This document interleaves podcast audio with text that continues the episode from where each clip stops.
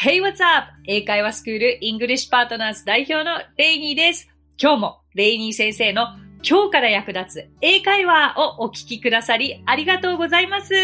今日のテーマは知っていると場が和むちょっとした嬉しい一言です。聞くと嬉しくなる魔法の言葉、知っているのと知らないのでは会話はもちろん今後の関係性を変えるほどの力を秘めています。今回はそんな場が和むちょっとした魔法の言葉をレイニー先生が特別に詳しくご紹介します。今回もリスナーの方から質問が来ていますのでご紹介させていただきます。ニックネーム、ケンケンママさん。幼稚園で海外からの転園の方がいて、少しでも会話をしたいと思い、レイニー先生のポッドキャストに出会いました。とてもわかりやすく、またすぐに使える内容でありがたいです。ずっと日本にいる私だから発音おかしいかなと思ってしまいがちですが、お友達に伝わればという気持ちで聞いています。英語で言われたら嬉しい一言などあれば教えてほしいです。ケンケンママさんありがとうございます。素敵です。英語が話せる機会があるということですね。そうですよね。多分外国人の方なのか、日本人で海外にいたのに戻っていらした方なのか、という部分もありますが、でも伝わればとおっしゃっているので、海外の方という解釈にさせてください。そうですよ。まずは伝わればいいんですよというのが本当に、海外からいらした方はもう不安がたくさんあるはずですよね。そんな中でもう一生懸命頑張って話しかけてくれる日本人がいるだけでも本当に心が救われると思います。なので発音おかしいかなと気にしたい気持ちもわかりますけれども、まずは英語を口から発するということがとても大切ですよね。そんなケンケンママさんに役立てばいいなと思うフレーズ、そしてご視聴してくださっている皆さんにとっても役立つであろうフレーズをいくつかご用意いたしましたのでご紹介していきたいと思います。そう、あとケンケンママさんにおすすめの方法としてこれをその方に言いたいなって思うフレーズっていくつもあると思うんですよ。あとはこれ言いたかったけど言えないなというフレーズ、これ言いたかったけど思いつかなかったなっていう、英語が思いつかなかったなというフレーズがいくつもあると思うんですよ。それをぜひご自分のノートに日本語でまず書く。それを自力で英訳をしてみる。そして頑張ってそれを相手に伝えてみましょう。で、そこの英語が正しいか正しくないかっていうのは正直わからないところではあるのですが、逆にその海外のお母様にこれって合ってる？というふうに聞くのも会話のきっかけになるかもしれないですよね。ぜひぜひその場を活用していただけたらと思うのですが、例えば、あの、親御さんでいらしたら、そのお子さんが褒められるともう確実に嬉しいじゃないですか。その場が和む魔法の言葉ですよね。そんな時には、例えば、Your daughter is so cute。もうシンプルバージョンですよ。Your son is so cute。まあ、かわいいねという褒め言葉はもう鉄板ですよね。はい。お子様に関する褒め言葉もあれば、あとはもうお子様も大人にも使えるものをどんどん紹介していきたいと思います。え、まず、これ一つ目に取り上げたのが、私、すごい言われて嬉しかったんですけど、この I love your smile というフレーズ。日本語、あなたの笑顔が好きですって日本語ではあんまり言わないですよね。まあ、笑顔が似合うねとかはあるのかな。あの、日本でも私特に別にこういうことは言われてこなかったんですけれども、サマースクールに行った時にやたらと言ってくださる方が多かったんですよね。I love your smile とか Happy girl Reina、 Happy girl Reina って言われてて、もうこんな、なんかもうね、ハッピーな感じだったんですけれども、 Hi Happy girl とか Good morning Happy girl、 なんかいつの間にか私のたなんかニックネームがハッピーガールになってたんですよね、そのサマースクールで。結構それは面白い経験だったんですけど、でもハッピーガールって言われて悪い気はしなかったですよね。あの、これお子様に対して彼女はもう本当にハッピーでニコニコしている可愛らしいお子さんだねと言いたければ、She's such a happy girl. She's such a happy boy とか、こういう言い方もできるでしょう。そう。そして、とても笑顔が似合う相手に対してとか、あの、とてもお嬢さん、そのお子さんの笑顔が素敵だったら、I love your smile とか I love your daughter's smile I love your son's smile このような言い方ができます。 Love は決して愛してるという常に重い意味だけではないんです。大好き、すごく好きという温かい愛情表現ですので、この Love はある意味魔法の表現と言ってもいいですよね。次に You made my day. You made my day. いきなり言われるとなんかわかるようでわからないピンとこないこのフレーズですけれども、直訳するとあなたが私の一日を作ったになります。つまり何かかけてあげた、誰かにかけてあげた一言がその相手をすごく喜ばせることってあるじゃないですか。私も例えばすごく嬉しい一言言われて、うわ嬉しい、なんか急に今日が最高な気分になったというニュアンスわかります？急になんか言われてその瞬間が楽しくなったり、その日がワクワクするものになるようなことを言われた時に You made my day と言えます。すごくよく使われるフレーズです。そして思いついたものをどんどんランダムに今日私ちょっと台本に書いていってるんですけれども、単純に、えー、見た目を褒められると嬉しいものですよね。 You look stunning. You look stunning. この表現は他のエピソードでもたくさん紹介してきてる、何度も紹介してきてると思いますけれども、素敵、魅力的という見た目を褒められるとき、褒めたいときにこの stunning という表現を使います。なかなかピンとこないかもしれないので、例えで言うならば、えー、よくハリウッドセレブたちがめちゃくちゃドレスアップしてアカデミー賞とかに出席しますよね。ああいう時に着ているドレスで素敵な、あのもう、もうキメキメ、頭の先からつま先までキメキメの状態をスターニングと言ったりもしますけれども、あそこまで決めてなくても普段のカジュアルな中でも何かこうシックで素敵な状態を You look stunning と言ったりします。なんかこう、なんでしょう、普段すごくカジュアルに、カジュアル系が多い人が少し決めている時とか、普段と違う見た目の時とか、そういう時によく使ったりしますね。はい。あとは、ケンケンママさん、これは役立つのではないでしょうか。私すごく言われて嬉しかったフレーズが Your English sounds perfect. Your English sounds perfect. あなたの英語完璧ねって言っていただくことがよくあって、そのたんびに本当に本当に嬉しかったんですよ。なんか頑張って英語やってきてよかったっていう風に。で、これは日本在住の外国人の方にも使えることですよね。だとするとどういう風に変えられますか、今のフレーズを。そう、English の部分を Japanese にします。Your Japanese sounds perfect. で、これ英語が私もわからなかった時って、あなたの日本語すごい上手ねと言いたい時に Your Japanese is so good って言いそうなんですけれども、それよりも Sounds good. Sounds って聞こえのことですよね。Your Japanese sounds so good.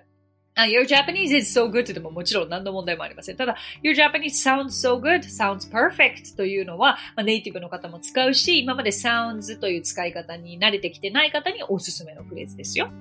OK?で、あとはもうお召し物に対して、身につけているものに対してとても似合っているねと言いたいときに It looks good on you. It looks good on you. これは私も言われてもう嫌な気はしないです。で、相手に言っても相手も嫌な気はしないでしょう。本当に例えばパッとみんなで集合場所に現れて、えー、何か身につけているものが素敵だったら似合うね It looks good on you というだけで場は和みますよね。はい。褒め言葉です。で、あとはもうダイレクトに身につけているものを褒めるということも、あの、世間話でも役立つし、きっと場は和むでしょうし、言われて嬉しくない人はいないでしょう。例えば、I love your shoes とか、I love your outfit。outfit って何のことかわかりますか？お洋服のことです。clothesというふうに教科書では結構習いますよね。日本の教科書では。私も close close 言ってたんですけど、圧倒的に日常会話では outfit ということが多いです。洋服 outfit。close はどちらかというと布ですよね。なんか布を身にまとうというニュアンスらしいですよ。なので I love your outfit。これもとてもいい表現だと思います。あと海外の方は本当にこう見た目のことも褒めてくれるし、見た目が変化したことにいち早く、もうすごく敏感です。髪型変えた、髪色変えた、必ず何かしら言ってくれます。I love your new hairstyle. I love your new hair color. この辺も言えるようにしておくといいのではないでしょうか。ゲンゲンママさんもその方、お母様が何か少し見た目に変化が現れたときに、It looks good on you. I really like your new hairstyle. このように言って差し上げてください。あとはやっぱりいつも言われて嬉しかったのが、痩せたね。You look fit. You look fit. です。今日ご紹介しているフレーズというのは、もう他のエピソードでも何度もご紹介しているものもあれば、もちろん初めて紹介したものもあるんですけれども、もう一言何か世間話でという時におすすめのものばかりです。ので、ぜひ皆さんこれ全メモですよ、全メモ。全部私が言ったものを書き起こしをして、そしてご自身のフレーズの貯金にしてください。もちろんまだまだまだまだありますが、今回はこう導入編ですよね。すごく使いやすくて、で、私も英語が話せなかった時にいろいろと会話を、皆さんの会話を聞いているわけですよ。ああ、このフレーズ素敵だな。じゃあ今度自分のものにしようって、いい意味で盗んで自分のものにしていったものがたくさんあって、初期の頃に使ってた、よく使ってたフレーズだったりとか、言われて嬉しかったフレーズというのを書き集めてみました。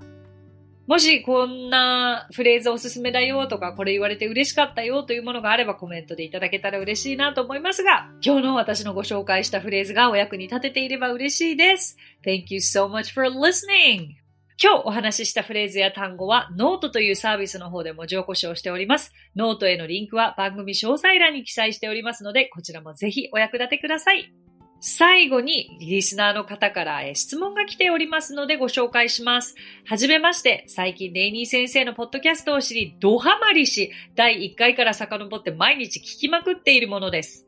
学習方法でレイニー先生にアドバイスいただければと思い連絡させていただきました。現在の私の主な学習方法は例文の音読とシャドーイングです。いちねんほど続けていくうちに口が英語の発音に慣れてきて、前よりもスムーズにセンテンスを発音できるようになってきたり、効果も感じている一方で、このままで良いのか悩んでいる部分があります。それは例文を暗唱する際に、頭の中で文章を見ている感覚と言ったらいいのでしょうか。文を頭の中にそのまま入れて思い出しながら読み上げている感覚があることです。日本語で話すときは思ったことをいちいち頭の中で文を作ったりせず、そのまま口から出てくる感覚ですが、英語では意識してもなかなかそれができません。このまま音読を続けていれば、いつか英語で話す感覚のようになっていくものでしょうか。白柳さん、ありがとうございます。すっごく具体的な質問ですね。これは英語を学んでいる方にしかわからない本当に具体的な質問で、ありがとうございます。ありがとうございます。えー、おっしゃってること分かりますね。白柳さんは主な学習方法が例文の音読とシャドーイングとおっしゃってますけれども、どなたかと会話はされているのでしょうか？どなたかと会話をせずに音読とシャドーイングをされているということであるならば、これはですね、完全にもっと会話をするアウトプットが必要になってきますね。で、これは会話をすることによって結構解決していくことだと思うんです。私も英語を学んでいる段階でさんねんめのとある瞬間に、頭の中で全く文字とかを見ずに、頭の中で文字を読み上げる感覚なしに英語が耳に入ってきたものを英語で答えたっていう瞬間があったんですよ。あれはもう衝撃で、それ以来英語で聞かれたものがもう日本語と同じ感覚で、頭の中で文字が、文字を思い浮かべることなく英語で発することができるようになってきたんです。で、それがなぜできたかというと、やっぱり会話を積み重ねていったからなんですね。そう。あのー、今いくら教材を音読とシャドーイングをされていたとしても、それってもう出来上がっているフレーズなわけじゃないですか。なので、えっと、いざじゃあご自身で会話のキャッチボールをしようとされたときに、また次の壁にぶつかると思うんですね。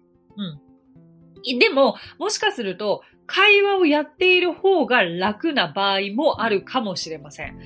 えー、なので、今のご質問を私なりに解釈させていただいた結論といたしましては、このまま音読を続けているだけでも、その会話に、生きた会話、英会話にはなかなか直結してこない可能性があります。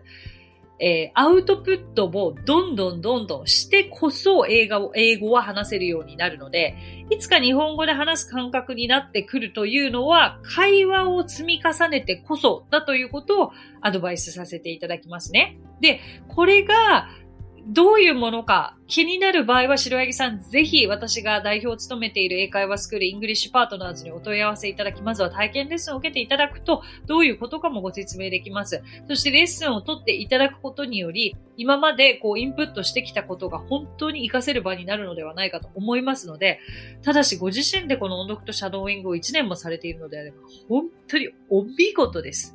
継続は力なりですから、相当知識はついていらしたんだと思うので、そうですね、一回悩まれているというのは一つの壁にぶつかっている、ある程度のレベルまで達したんだと思うので、その次はもうぜひ英会話をどんどんしていく方向にシフトされてみてはいかがでしょうか。白柳さん、ありがとうございます。さて、この番組ではご感想やリクエストなどお待ちしております。番組詳細欄にあるリンクよりお気軽にご投稿ください。そして Apple Podcast ではレビューもできますので、こちらにもぜひレビューを書いてもらえると嬉しいです。それでは最後に今日のあれこれイングリッシュ。それではですね、スラスラと英語フレーズを言えるようになる練習方法をご紹介していきたいと思います。今日ご紹介したいフレーズは今日のテーマに沿っているので、多くの方にとっても役に立つのではないでしょうか。How long have you been in Japan? どのぐらいの期間日本にいるの？これをスラスラと言えるように一緒に練習していきましょう。Repeat after レイニー先生。How long have you been in Japan?How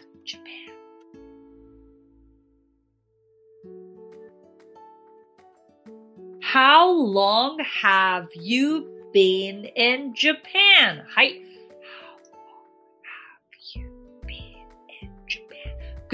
How long have you been in Japan? Good. How long have you been in Japan? はい。How long have you been in Japan? Again. How long have you been in Japan? はい。Last. How long have you been in Japan?Good. How long have you been in Japan? はい。How long have you been in Japan? Good job. ありがとうございました。So that's it. Thank you so much for coming by. Thank you so much for listening. 今日もレイニー先生の今日から役立つ英会話をお聞きくださりありがとうございました。皆様とはまた来週金曜日にお目にかかりましょう。So till then, bye.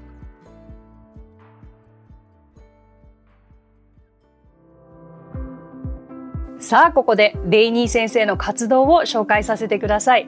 まずはレイニー先生が主催する英会話スクールイングリッシュパートナーズでは、私たちと楽しく英語を身につけたいという方を大募集。